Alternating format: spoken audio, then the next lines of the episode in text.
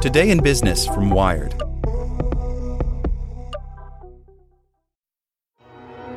With supply chains becoming more complex, you need to stay on top of the latest logistics developments. So, if you work with logistics, you need the Beyond the Box podcast from Maersk.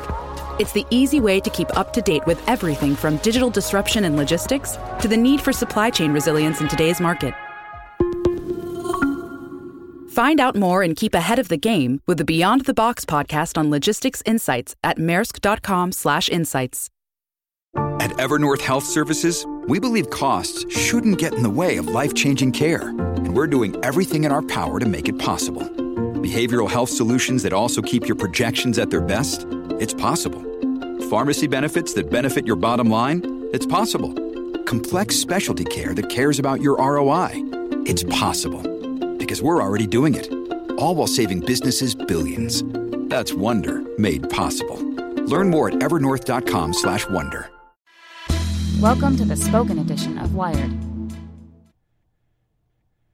China says Bitcoin is wasteful. Now it wants to ban mining. By Gregory Barber. China's Bitcoin miners have long embodied a contradiction. Cryptocurrency trading is illegal in the country. Initial coin offerings, used to fund new blockchain projects, are banned. And Chinese banks can hardly touch the stuff. And yet somehow, the country has remained the epicenter of global cryptocurrency mining, home to more of the computing power used to mint new Bitcoin than any other country. Now the Chinese government has proposed to ban mining. On Monday, China's Central State Planner, the National Development and Reform Commission, included cryptocurrency mining in a list of 450 wasteful and hazardous activities slated for elimination. Mining is the process for validating transactions on blockchain networks with cryptocurrency as a reward. And it has grown notorious for generating e waste and consuming incredible amounts of electricity.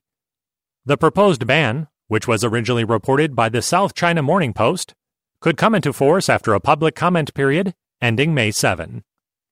The proposal, if enacted, could take time to have much impact, says Catherine Wu, an independent crypto industry analyst. She notes that this is different from past cryptocurrency clampdowns, which took more direct action. In 2017, for example, the government ordered exchanges, where people buy and sell coins, to dissolve their operations.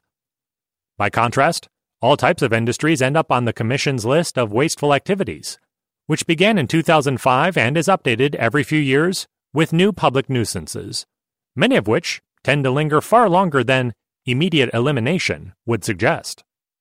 An executive who works closely with Chinese mining firms told Wired that although the ban was widely expected to move forward, miners expect it will take years for the government to fully rein in their operations. Still, the move could spell big changes in cryptocurrency mining, given China's heft. The country's largest and most visible miners appear to have sensed regulators closing in and have made plans to spread their operations around the globe. That includes Bitmain, the leading Chinese manufacturer of specialized mining chips, called ASICs, which also uses its own hardware to mine cryptocurrency. Last year, the company announced plans to expand in the U.S. with new mining facilities in Washington, Tennessee, and Texas. But volatile cryptocurrency prices have posed a challenge to those plans. In January, Bitmain announced layoffs and suspended its plans to open a massive new facility in a vacant Alcoa smelting plant in the small town of Rockdale, Texas. The company then resurrected the development in March. Some Bitcoin watchers, like Ben Kaiser, a Princeton researcher who has studied the threats of Chinese miners' influence over the network, say that a Chinese mining ban could be healthy for Bitcoin in the long run.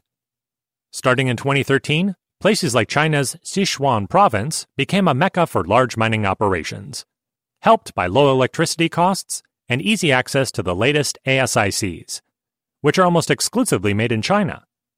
Closing those large facilities, which benefit from economies of scale, could help smaller miners compete, both in China, where small operations would be more likely to continue operating under the radar, and elsewhere.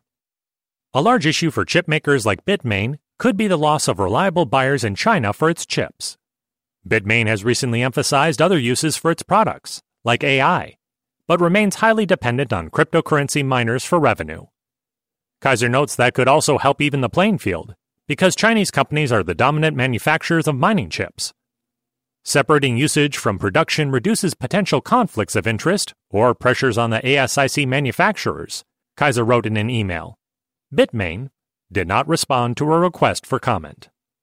Even outside China, mining firms aren't safe from regulation, especially as local governments grow savvier to the impacts of the facilities.